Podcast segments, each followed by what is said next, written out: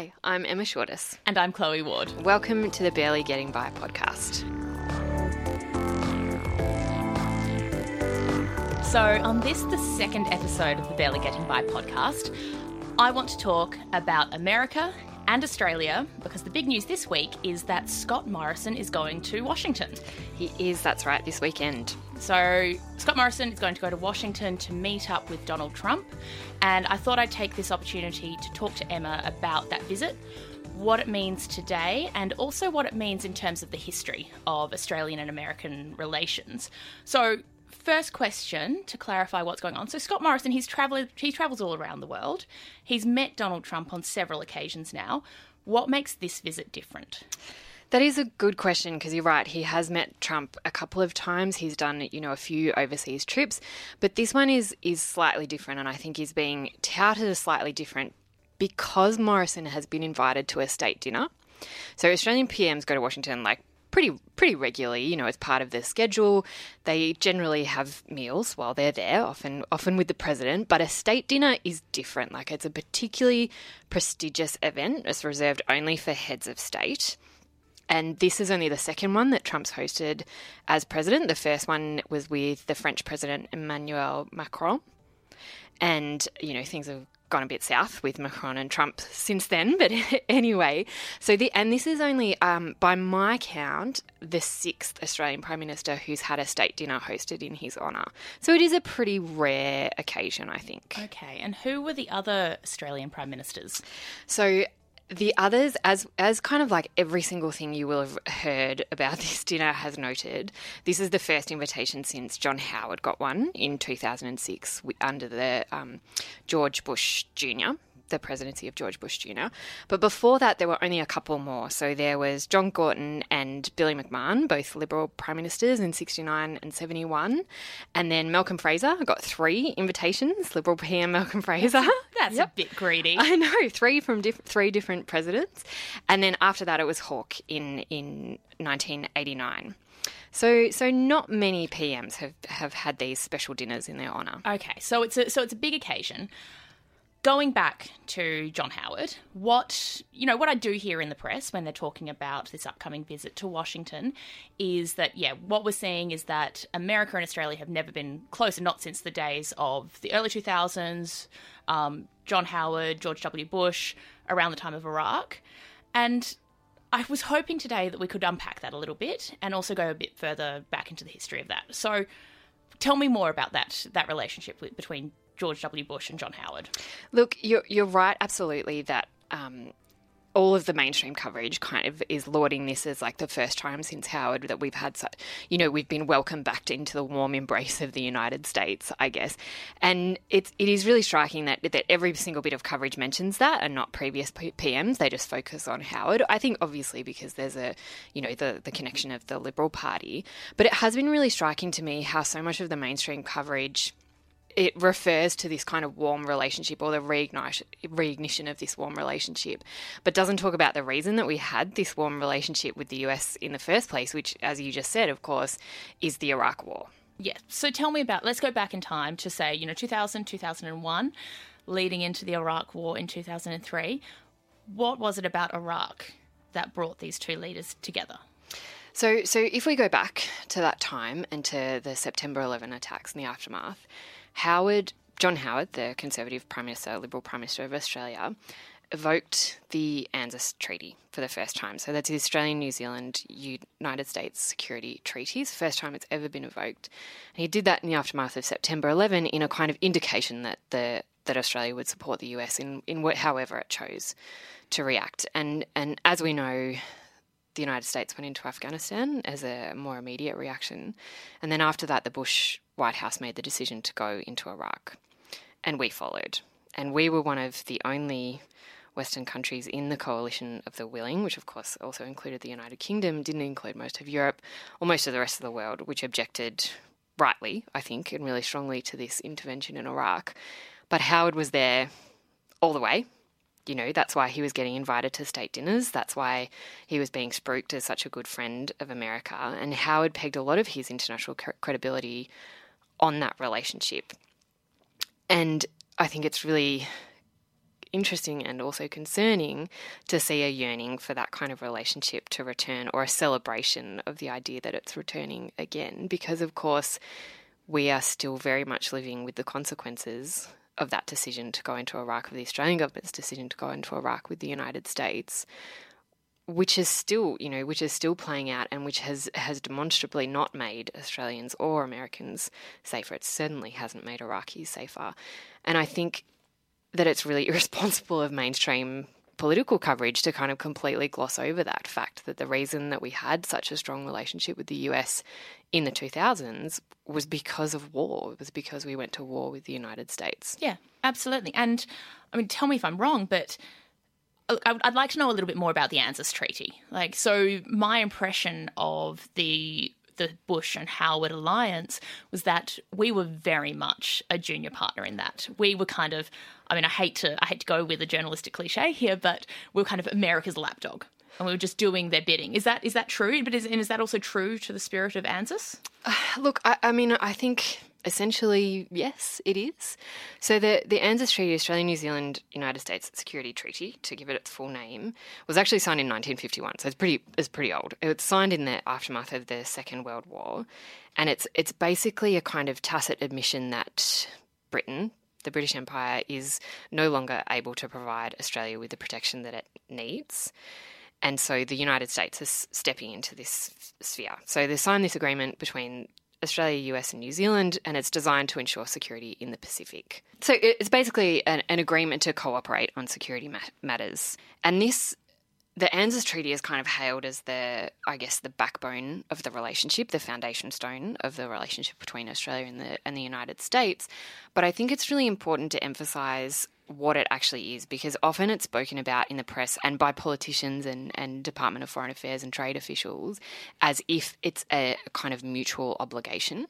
So that if in in our hour of need, the United States will come to our rescue in the in the event of an invasion or, or whatever you want to call it.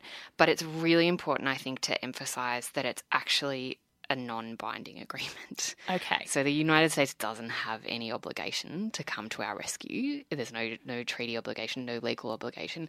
And also, you know, like the United States isn't exactly known for like upholding its international obligations well, consistently. Yeah. Yeah. So I mean tell me more about that. I mean, it hasn't ANZUS hasn't been tested, has it? In uh, I, I, mean, it, it, no, not not in the in the sense I think that you're getting at. So, ANZUS is essentially a kind of reward to Australia for sending seventeen thousand, I think. Yep, so seventeen thousand troops to Korea with the United States. So it's a kind of kind of seen as this like, oh, thanks very much for helping us out in this disastrous war. And since then, it's been politically tested. So in the in the 1980s, the New Zealanders declared that they weren't going to allow any nuclear weapons or nuclear powered submarines in their um, maritime space, and withdrew from the treaty. Hugely controversial. This tiny little country standing up to the United States, basically basically saying, "Get stuffed. Your so, nuclear subs yeah. aren't welcome here." New Zealand's getting for it. New Zealand's got a longer history of standing up to powerful countries than you give it credit for. It, I, mean, it sure I thought it was. I just. I thought it was just Jacinda Ardern, but no, no, it goes much, back much further, possibly before she was even born. I'm not sure how old she is, but yeah, so it's a really significant moment for for ANZUS, and the Americans were like furious about it, of course, because New Zealand's saying your subs aren't allowed in our space, and the Americans are not used to hearing that, right? Yeah, no one says no to America. No, exactly. Um, but the, the New Zealanders did, and they withdrew from ANZUS, and I think there were kind of concerns that it would collapse, but it didn't. The Australians and the Americans kind of reaffirmed the ANZUS Treaty in the 1980s, but beyond those kind of political tests, it hasn't actually the substance of the of the agreement, the the non-binding agreement, hasn't been tested. So the only time it's been actually evoked, as I said, was when Howard evoked it after September 11, and the Americans were kind of very grateful for that, but. Again, I would just emphasize that this assumption that the US would reciprocate in the case of dire need, I think, is just that. It's an assumption, and it's and it's not based on a whole lot, you know, politically or legally speaking. Okay, so what about the other side of that? I mean, what what advantages apart from you know being able to basically click the fingers and bring Australia into US led wars? What advantages has ANZUS either you know, technically, formally, or informally brought to the US? Yeah, look, it's a good question. And I think that the kind of, I guess, um, DFAT types would, would talk about the special role that Australia plays in the Pacific as, as a United States ally, so that the United States and Australia are aligned against, you know, forces such as the Chinese, for example, which is something that's also coming up in this in kind of recent discussions of the Australian and US relationship, but it's about Australia kind of acting for and with the US in the Pacific, in what the US would describe as its backyard, though of course it basically treats the whole world as its backyard. But beyond, it's difficult to kind of explain the benefit of ANZUS beyond that. I think, you know, again, foreign policy officials would talk about how important it is, how important Australia is to the United States. But beyond those kind of times when we've been politically useful, politically or militarily useful, I, I don't think the United States sees us as particularly important. And that, that comes out in kind of various ways. I think it came out when our previous Prime Minister, have I got that right? Malcolm Turnbull? Yes. Yeah. He's, yeah. He was the, the previous it's, it's, one. It's very easy to forget. oh, it's too hard to keep track of, and it's basically impossible for Trump to keep track of. so Turnbull visited the US when he was prime minister. He met with Trump, but they sort of got off on a on a bit of a shaky start when they, they had a phone call in which that was leaked, in which Turnbull kind of basically begged Trump to take refugees that Oh, uh, that's you know right. under Yeah. an agreement that he'd negotiated with Obama. Like, what a political misstep to try and convince Trump to uphold something Obama agreed to. But anyway, that's another story. I, guess what I'm getting at is that you know Trump was quite dismissive of Turnbull in that phone call. You know, he got really he got kind of irritated with him, and then when they actually met, Trump actually kept he kept Turnbull waiting for ages. Like he kind of was letting him know who was boss. Like he was really late to their meeting. Sounds like classic Yeah, Trump boss move. Exactly. Yeah, Yeah, yeah. it's very it's very Putin-esque move as well to keep people waiting, just let them know who's in charge. Um, but it's also, I think, what you know, because I was obviously watching at the time, an indication of how much Americans are interested is that none of the kind of speeches or anything between Turnbull and Trump were run on CNN. Okay, you know- so so even at a popular level, like there's very little consciousness of Australia. I, beyond kind of like ridiculous cultural stereotypes and the idea that we do have some kind you know an ideological alliance and a shared history i don't i don't think a lot of import is put on the relationship except when it's convenient you know except when we're going to go into iraq except when we're going to you know be a weird pawn in the us's kind of tug of war with china except when it suits the us for us to be there and be prominent we don't factor much, I don't think, in, in US strategic or political calculations at all. Okay, so you talked a little bit about New Zealand certainly, uh, you know, pushing the ANZUS treaty to its limits, and basically now and now getting them to sell themselves into a situation where they're excluded from the treaty. Have we ever pushed the boundaries of that at all?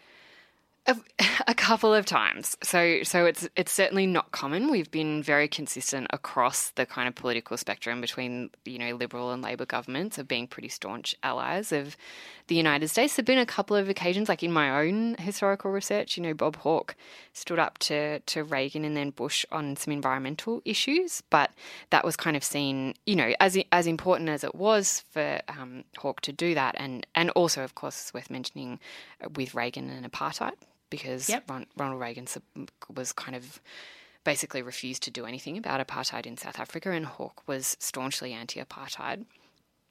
But in in the kind of strategic sense and the, the sense of ANZUS and the military alliance, they were pretty consistent with the US.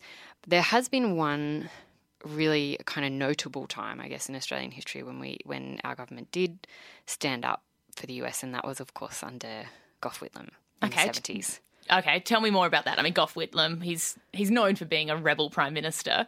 What did he do to stand up to US power? But he was he was a bit of a rebel when it came to the US. So Whitlam tried to pursue a more independent foreign policy. So he kind of rejected, I guess, the imperialism of the United States and did quite radical things in, in the true Whitlam style, like suggest that he would close Pine Gap, which is the American intelligence base in Australia that's shrouded by secrecy.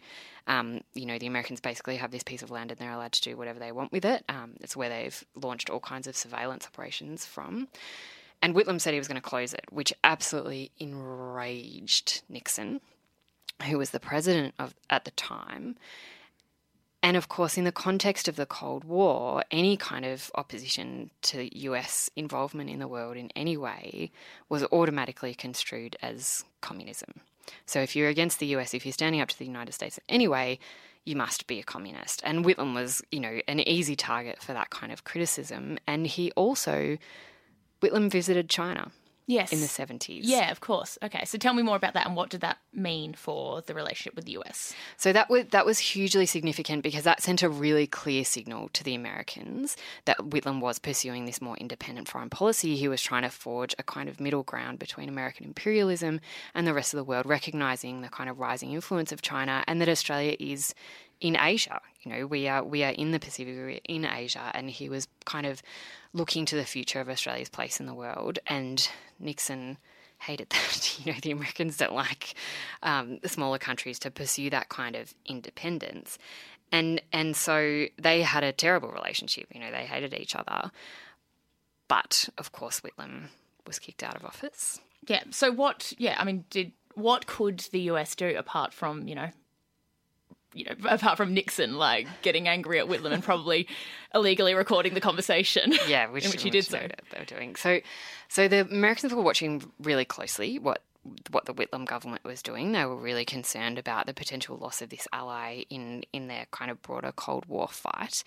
And then I think a lot of the, you know, we've got to be really careful here because it's it's really important to get this history right. And a lot of the focus on on Whitlam's removal from from office, of course, falls on the United Kingdom Yep. you know, and because of the the role of the Governor General and his connections to the to the Queen, etc., which is kind of making news at the moment, actually. Yeah, yeah. So, um, an Australian historian, Jenny Hocking, she's been in and out of the courts for I think a couple of years now, trying to get some crucial documents, which are letters between the Queen and the Governor General, Sir John Kerr, from the time of the dismissal, trying to get them released to the public.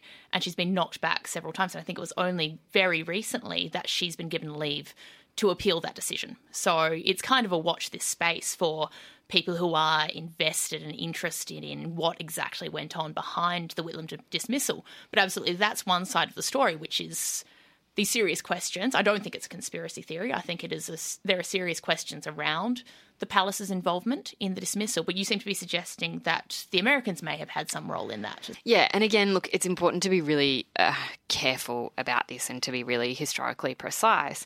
But there is evidence that the CIA was watching really closely what Whitlam was doing, and that, that American intelligence um, bureaucracy, whatever you want to call it, more broadly, was really concerned, particularly about Pine Gap and about losing their kind of access to those intelligence services, to uh, intelligence operations, to surveillance, etc., in Australia, and that you know were at least thinking about using their influence in Australia in a way that they have, of course, done all over the world Yeah. for half half Yeah. a century. Okay, so even if we're not saying that the CIA set Gough Whitlam up in any way or No, which had we're any definitely which saying. we're definitely not saying, but you know, but there's reason to. It, it- it was absolutely advantageous for Nixon to have to lose an Australian Prime Minister in Gough Whitlam who was pursuing a more independent foreign policy. That's fair to say. Yes, that is absolutely fair to say.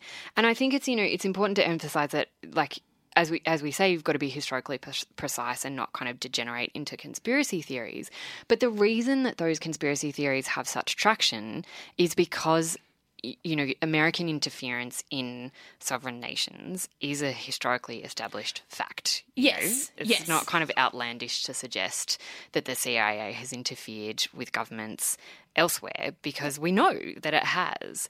And, you know, this continues to this day. Like, I don't know if you saw it, but I, I read even quite recently, like in, in the context of, of recent events, Mike Pompeo, who's the Secretary of State, which is effectively the foreign minister of the United States, so a really high up position, and he's really close to Trump, was in the UK and he was talking to a group of Jewish leaders about Brexit, etc., Labour Party.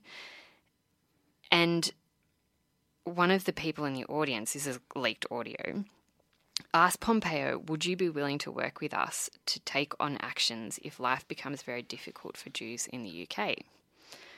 right? Which is a pretty loaded question, yeah, yeah, right? and that's and that's playing into a very live and a very sensitive debate that's happening in the UK at the moment, where the Labor Party, I mean, the Labor Party has been found to be rife with anti-Semitism, especially on its left wing.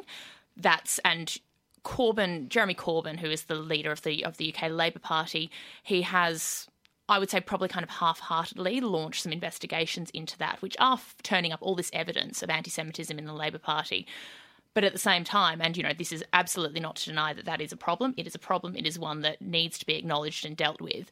It's also the fact of anti Semitism within the Labour Party is definitely being used by sections of the pro Israel lobby to achieve their foreign policy goals.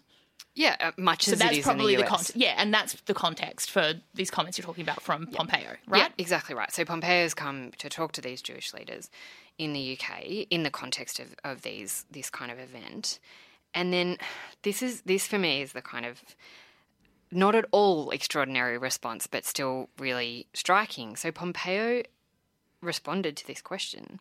It could be, and I'm quoting here, it could be that Mr. Corbyn manages to run the gauntlet and get elected. It's possible. You should know we won't wait for him to do those things to begin to push back.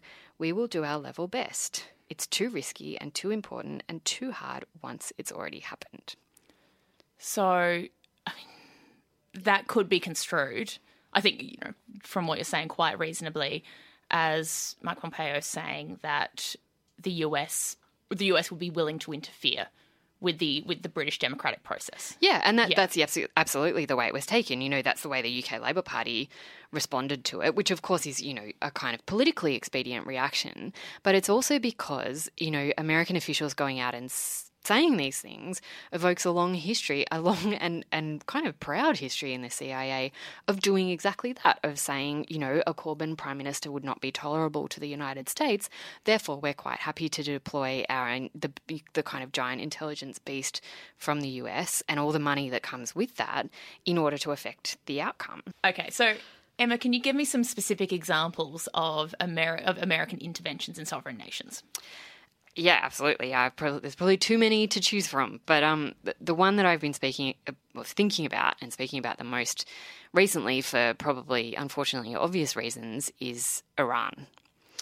So in the 1940s, a new Shah came to power in Iran, and he claimed the throne by force, and then sort of a decade later, nationalists who were led by the Prime Minister Mossadegh took control of the government and they, they nationalised oil reserves, um, which was basically an effort to kind of wrest back economic power, economic control to Iran, which at the time is held by the British. So the British are kind of profiting off Iranian oil industry. All of this money is leaving Iran, and nationalists make an attempt to kind of to wrest that back. Okay, so it's kind of it, it, it is an actual it's economic nationalism. Yeah, it absolutely Yep. is economic, and it's nationalism. anti-imperial, obviously. Yes, absolutely. But of course, uh, in the context of the Cold War, much like you know when we're talking about Nixon and Whitlam earlier, any kind of opposition to United States or British influence in this case is construed as communism, as an as an effort for a communist revolution. So, the CIA creates Operation Ajax, it's called, and basically they plotted with royalist Iranians, so so supporters of the Shah in Iran, and the British to restore the Shah to the throne who'd been overthrown in 1953, and to kick Mossadegh out of the country, and it worked. So the CIA has basically orchestrated a coup in Iran, and the Shah, the Shah then becomes, of course, an anti-communist ally for the United States in the context of the Cold War. He creates a secret police force that terrorizes the Iranian population, and he does things like buy something like nearly twenty billion dollars of um, American arms. You know, when we're talking like 1950s, 1960s money, so it's not, you know, this is not Yeah, small fry. yeah. it's a significant amount of money, and and of course, you know, more broadly, this coup has an enormous impact on Iranian history that we're still dealing with today. Um, and the role of the CIA in all of this, this CIA orchestrated coup, becomes really quickly known every, everybody kind of knows that the CIA is involved. The US don't deny it. In fact, within the CIA and, and the administration more broadly, they're like pretty proud of it. They're pretty happy that they've gotten rid of this kind of commun- what they see as a communist threat to the to economic order and to the established order of the Cold War by by ousting a government.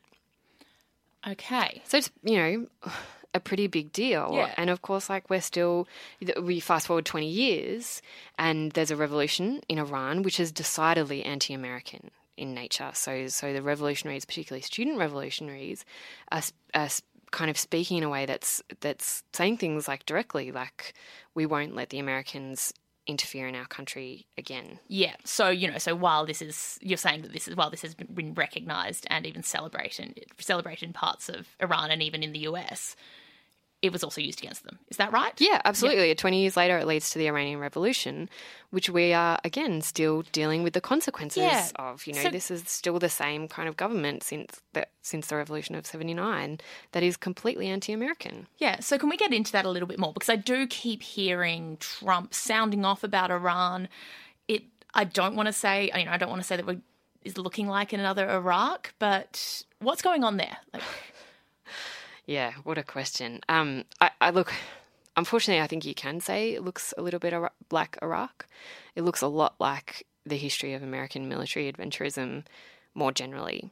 So Trump has been sounding off about Iran. He'd been sounding off about it since before he even became president, in opposition to the agreement that had been signed under the Obama administration, which had had seen a turnaround in Iranian U.S. relations that hadn't you, you know, was kind of unpre- unprecedented and, and was not foreseen even a few years beforehand. It was a really significant agree- agreement, and Trump came in and said he was going to scrap it, and that he wasn't, you know, for all kinds of Trumpian reasons. Yeah, why? What's in it for Trump to start interfering in Iran or to undo this this process?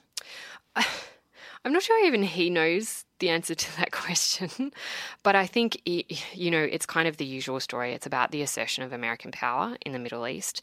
It's about the complex web of alliances that the United States has with places like Saudi Arabia, which is staunchly anti Iran, and also Israel, which is staunchly anti Iran, and, and countries there who have who have decided that Iran cannot have nuclear weapons at any cost.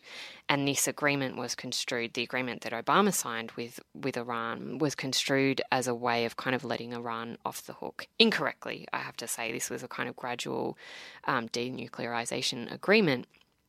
But it's been construed as the opposite of that, of allowing Iran to have nuclear power and nuclear weapons. So Trump's kind of, I guess, strutting about the world stage and, and, attempting to assert American dominance again. So that's why you see, see this kind of posturing. But it's also connected again to a longer history of this relationship between the United States and Iran. So, this anti Americanism that is born out of CIA intervention, hugely consequential CIA intervention in Iran, is a source of kind of ongoing anger in the United States that how dare we have this kind of anti-American country who's who's threatening us, who's threatening our influence in the United in sorry in the Middle East, and so there are you know certain figures in the U.S. military security establishment who have for a long time wanted to go after Iran for that reason, going back to the kind of Reagan years and and the um, George H.W. Bush years and, and this accusation that American presidents haven't been strong enough against Iran. And that's why you see these calls for America to go in again to the Middle East, to go into Iran. And Trump has kind of two steps forward, two steps back around it. You know, he's made some threats. He's he's kind of wound them back. He's made them some threats again.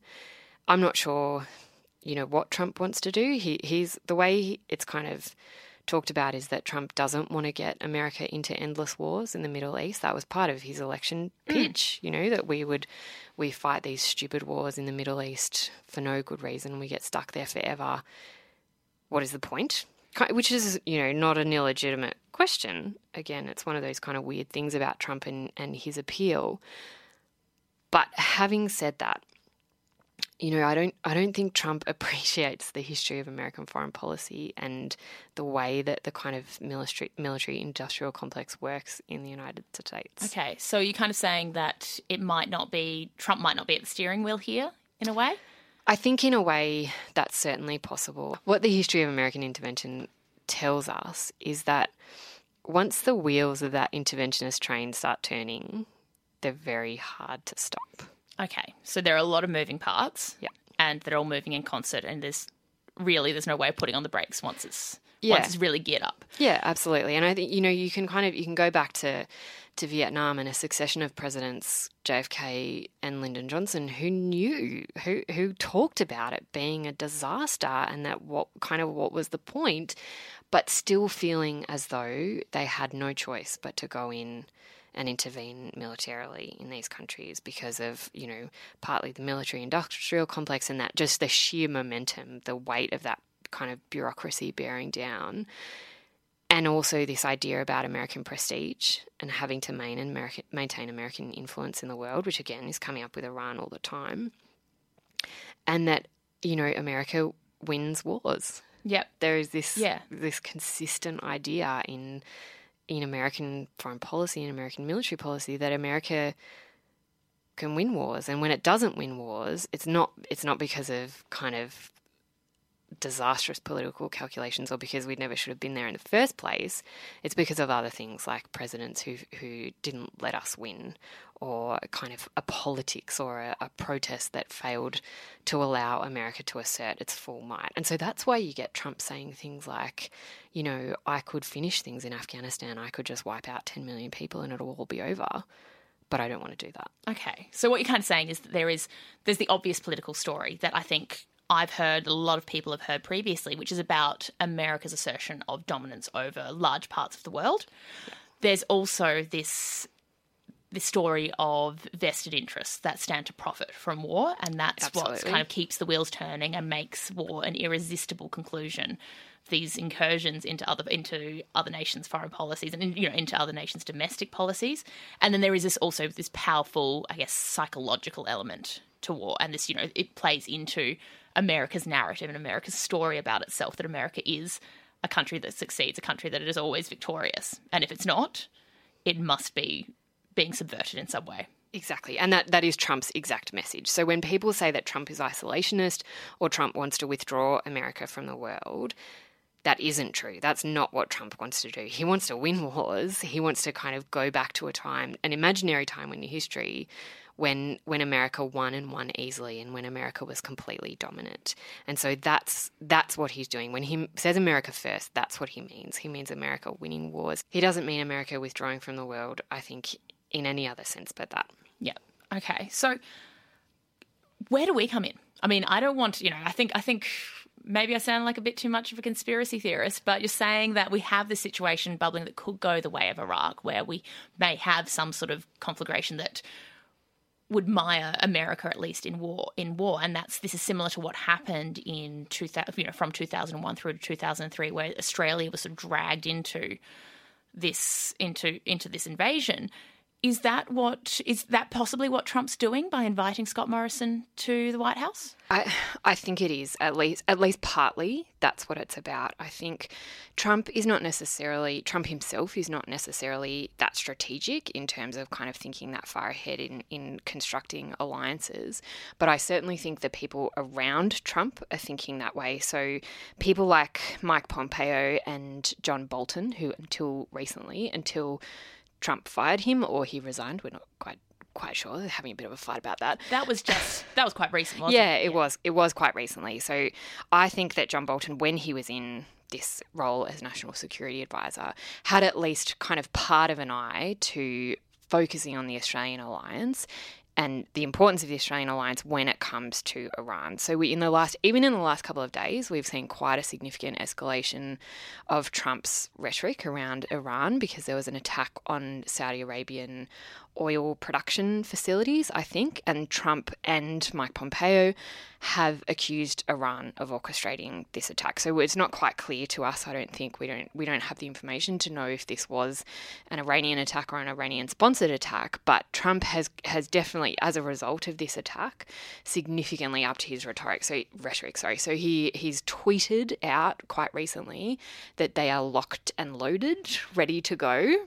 Okay, that sounds That sounds like a really glib Top Gun reference, or yeah, yeah or maybe maybe you know joke about what's going on downstairs. Yeah, Trump. that's yeah, okay. very yeah, Trumpian. It's very Trumpian. Definitely. So I'm sorry to put that on air. That's disgusting. it was gross, but but it is you know it is a, a kind of I guess the sort of standard playbook of the escalation of American I, I, guess a willingness for America to intervene in in Iran and Australia plays a key role in that. So, in uh, in about August this year, just before Morrison went to the G7 meeting, Australia committed uh, a, a, ship and about 200 personnel to American actions in the Persian Gulf in the Strait of Hormuz to, to ostensibly to protect freedom of navigation, to protect shipping lanes. So Australia's already committed personnel and um, material to the US's efforts in Iran. We're not, obviously, no one's declared war, but this is a kind of, as I said, a, a sort of standard escalation. And Australia, the Prime Minister, has, has made it fairly clear that once again, you know, will be along for the ride. And history suggests that that is exactly what would happen. So in you know looking at these state dinners, Australia gets invitation to state dinners at times of war.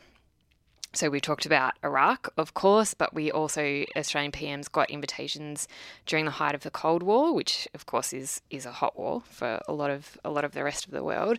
And the first invitations come during the Vietnam War, which again is a war that Australia is one of the few countries to follow the United States into unquestioningly. So I you know, I think we're kind of seeing history possibly repeating itself a little bit here, which is not a very historian thing of me to say, but well, I'm saying it anyway. Yeah, well, maybe maybe the pattern we're seeing is that it's easy to flatter Australian prime ministers and especially liberal prime ministers. Yeah, I, I mean, I think that's that's actually totally accurate. Um, and and I think that's partly what this dinner is about. You know, I would be extremely taken aback if the US does go into Iran and and we don't go too. And I think that's what this dinner is about in terms of what's in it for Australia, I think there's another issue that keeps coming up now that maybe wasn't so much on people's radar around 2003, and that's China. So Australia's increasingly finding itself in this vex in this bind between its trading relationship with China, which is its most important economic relationship, and its political its political loyalties to the US. Is that something that's probably in play and in the thinking of you know of foreign policy, foreign foreign policy officials and the government? Definitely, right. So whenever whenever the Australian government has kind of dared to push back against the US, it's usually been about China. So with Whitlam, as, as we've discussed, it was partly about China. In the in the Keating years, it was also about Australia's relationship with China, which, of course, as you know, as you mentioned, China is our most important trading partner. And and part of the the most recent visit by Mike Pompeo and other U.S. security officials to Australia was about trying, effectively trying to get Australia to pick sides between China and the United States, because the United States is engaged in this trade war with China, you know, which Trump, as Trump says, trade wars are good and easy to win. Like, good luck with that. But this is about getting Australia to to kind of choose between the US and China, which has been a tension that has run through the whole history of this relationship and, and also through Australian foreign policy, right? Our relationship with China is a really is a vexed issue. And I think it's one that's often glossed over as a kind of geostrategic choice, you know, like a military choice about Australian safety.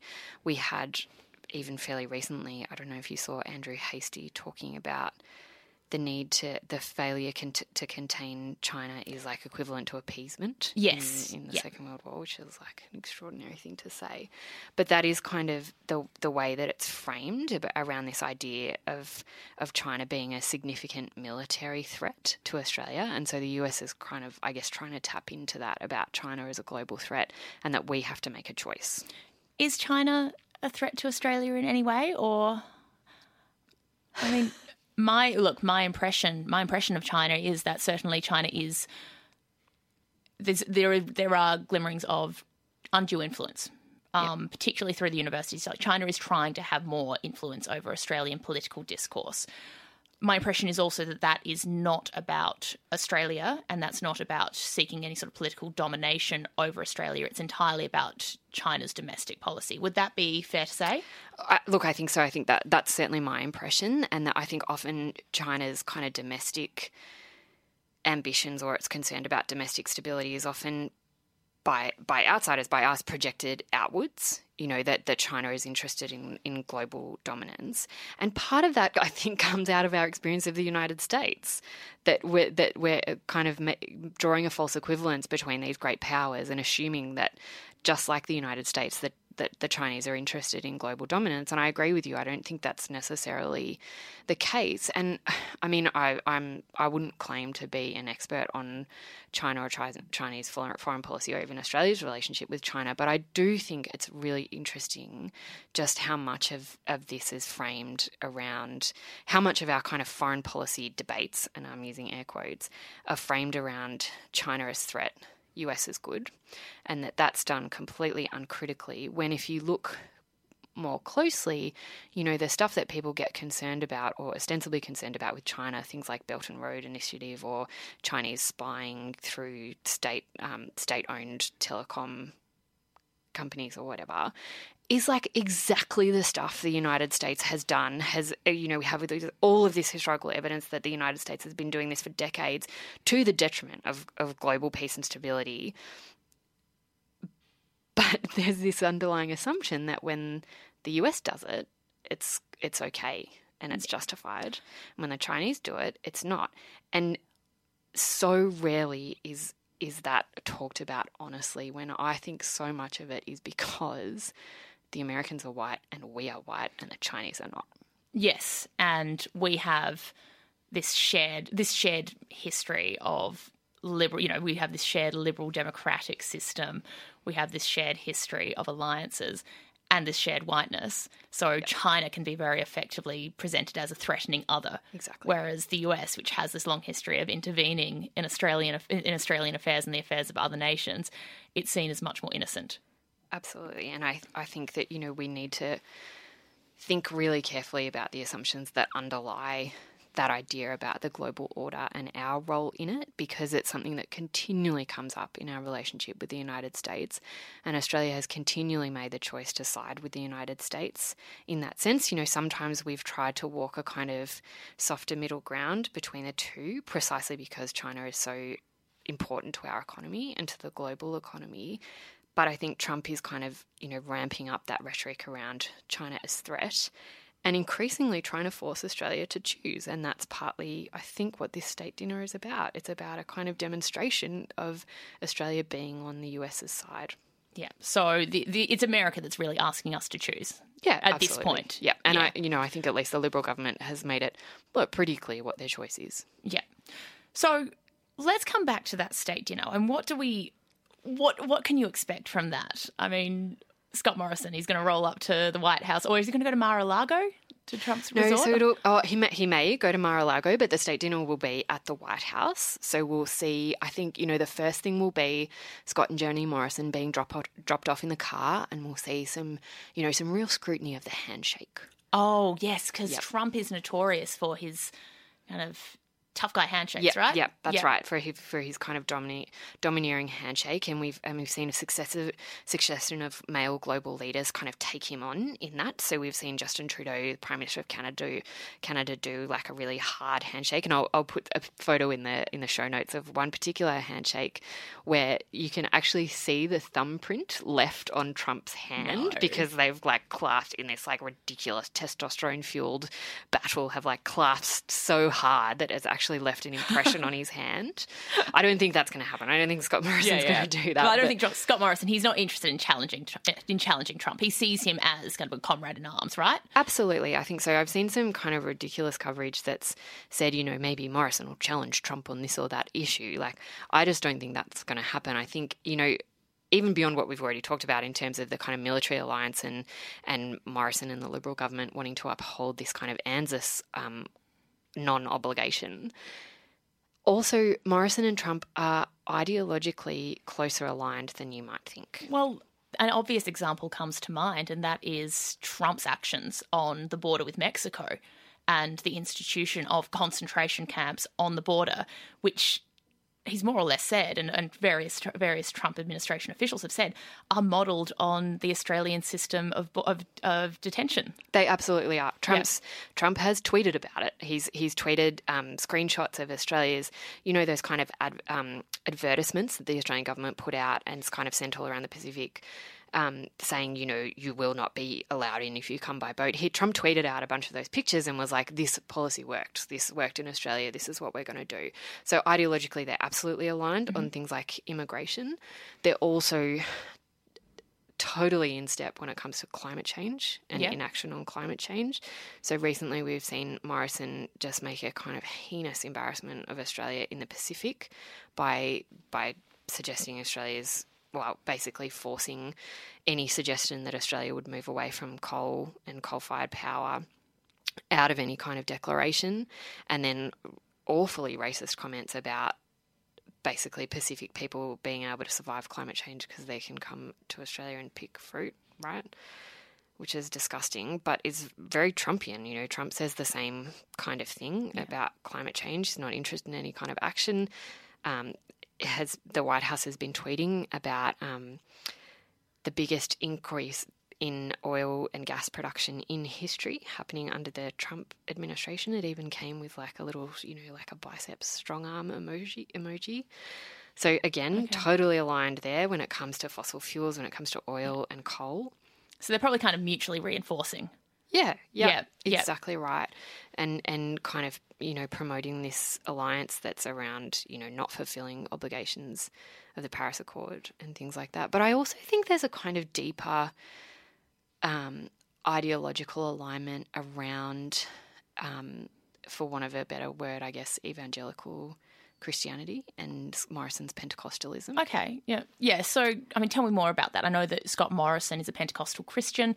He believes in what a kind of shorthand term for it is the prosperity gospel. So he believes that as part of his faith that prosperity is is not only a good thing but is a necessary thing to pursue as yeah, part absolutely. of your religious faith. And, and also an indication of your inherent goodness as a person. That if you are prosperous, it's because you are you are good and, and I guess God is kind of favoring you because of that goodness. Now I don't I don't think that, you know, Trump Trump's faith necessarily teaches him that, but he's like that's the kind of whole basis for his success and and his outlook on the world that if you are wealthy it's because you're smart and a winner and you know successful and good at life and therefore people who aren't rich are not. And that's a that's a very strong thread in American evangelicalism as well. And and I think that's unusual in this ideological alignment between Trump and Morrison. It's something that we haven't necessarily seen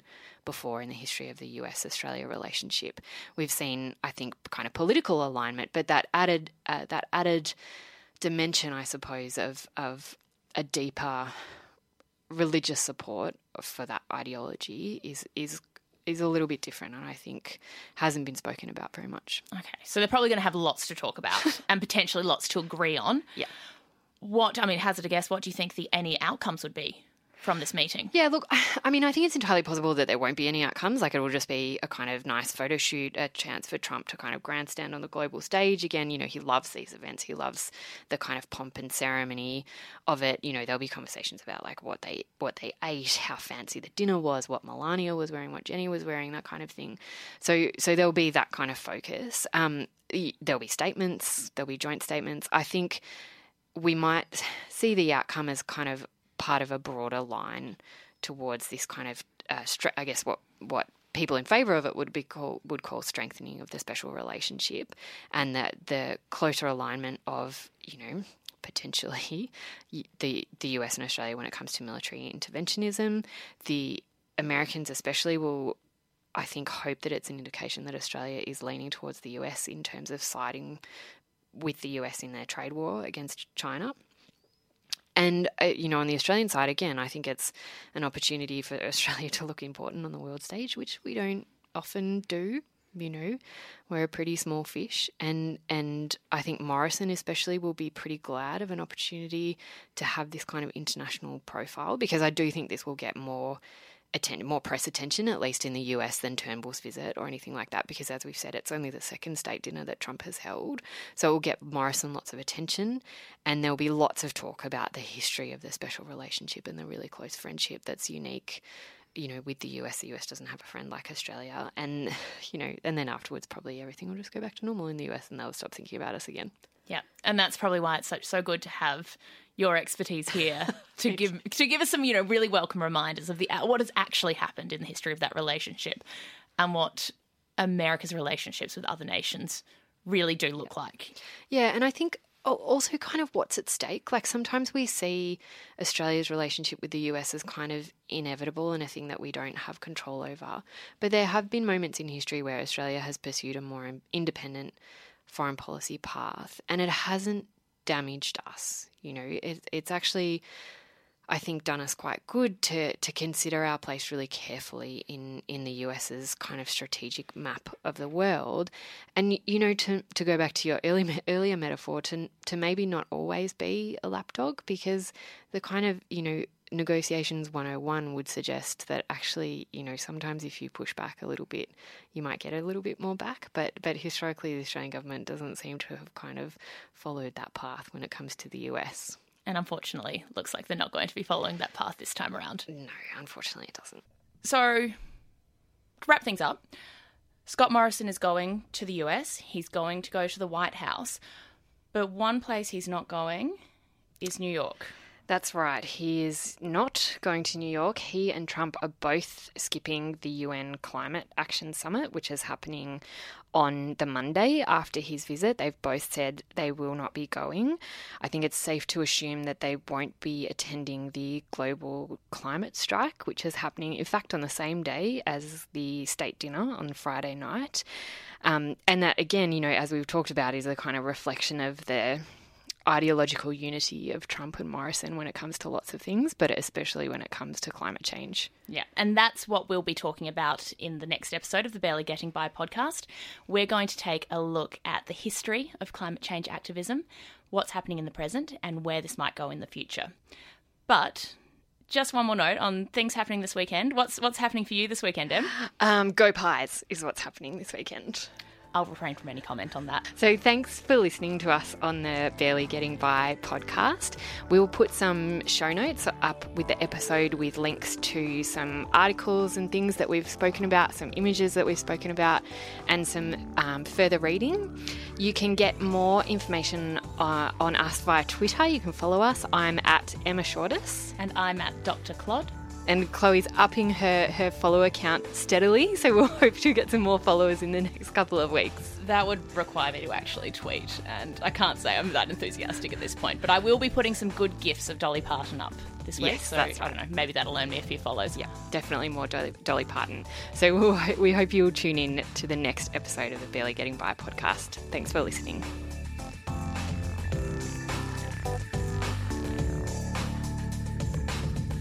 Barely Getting By is presented by Emma Shortis and Chloe Ward. We'd like to thank RMIT for their support in producing and distributing the podcast.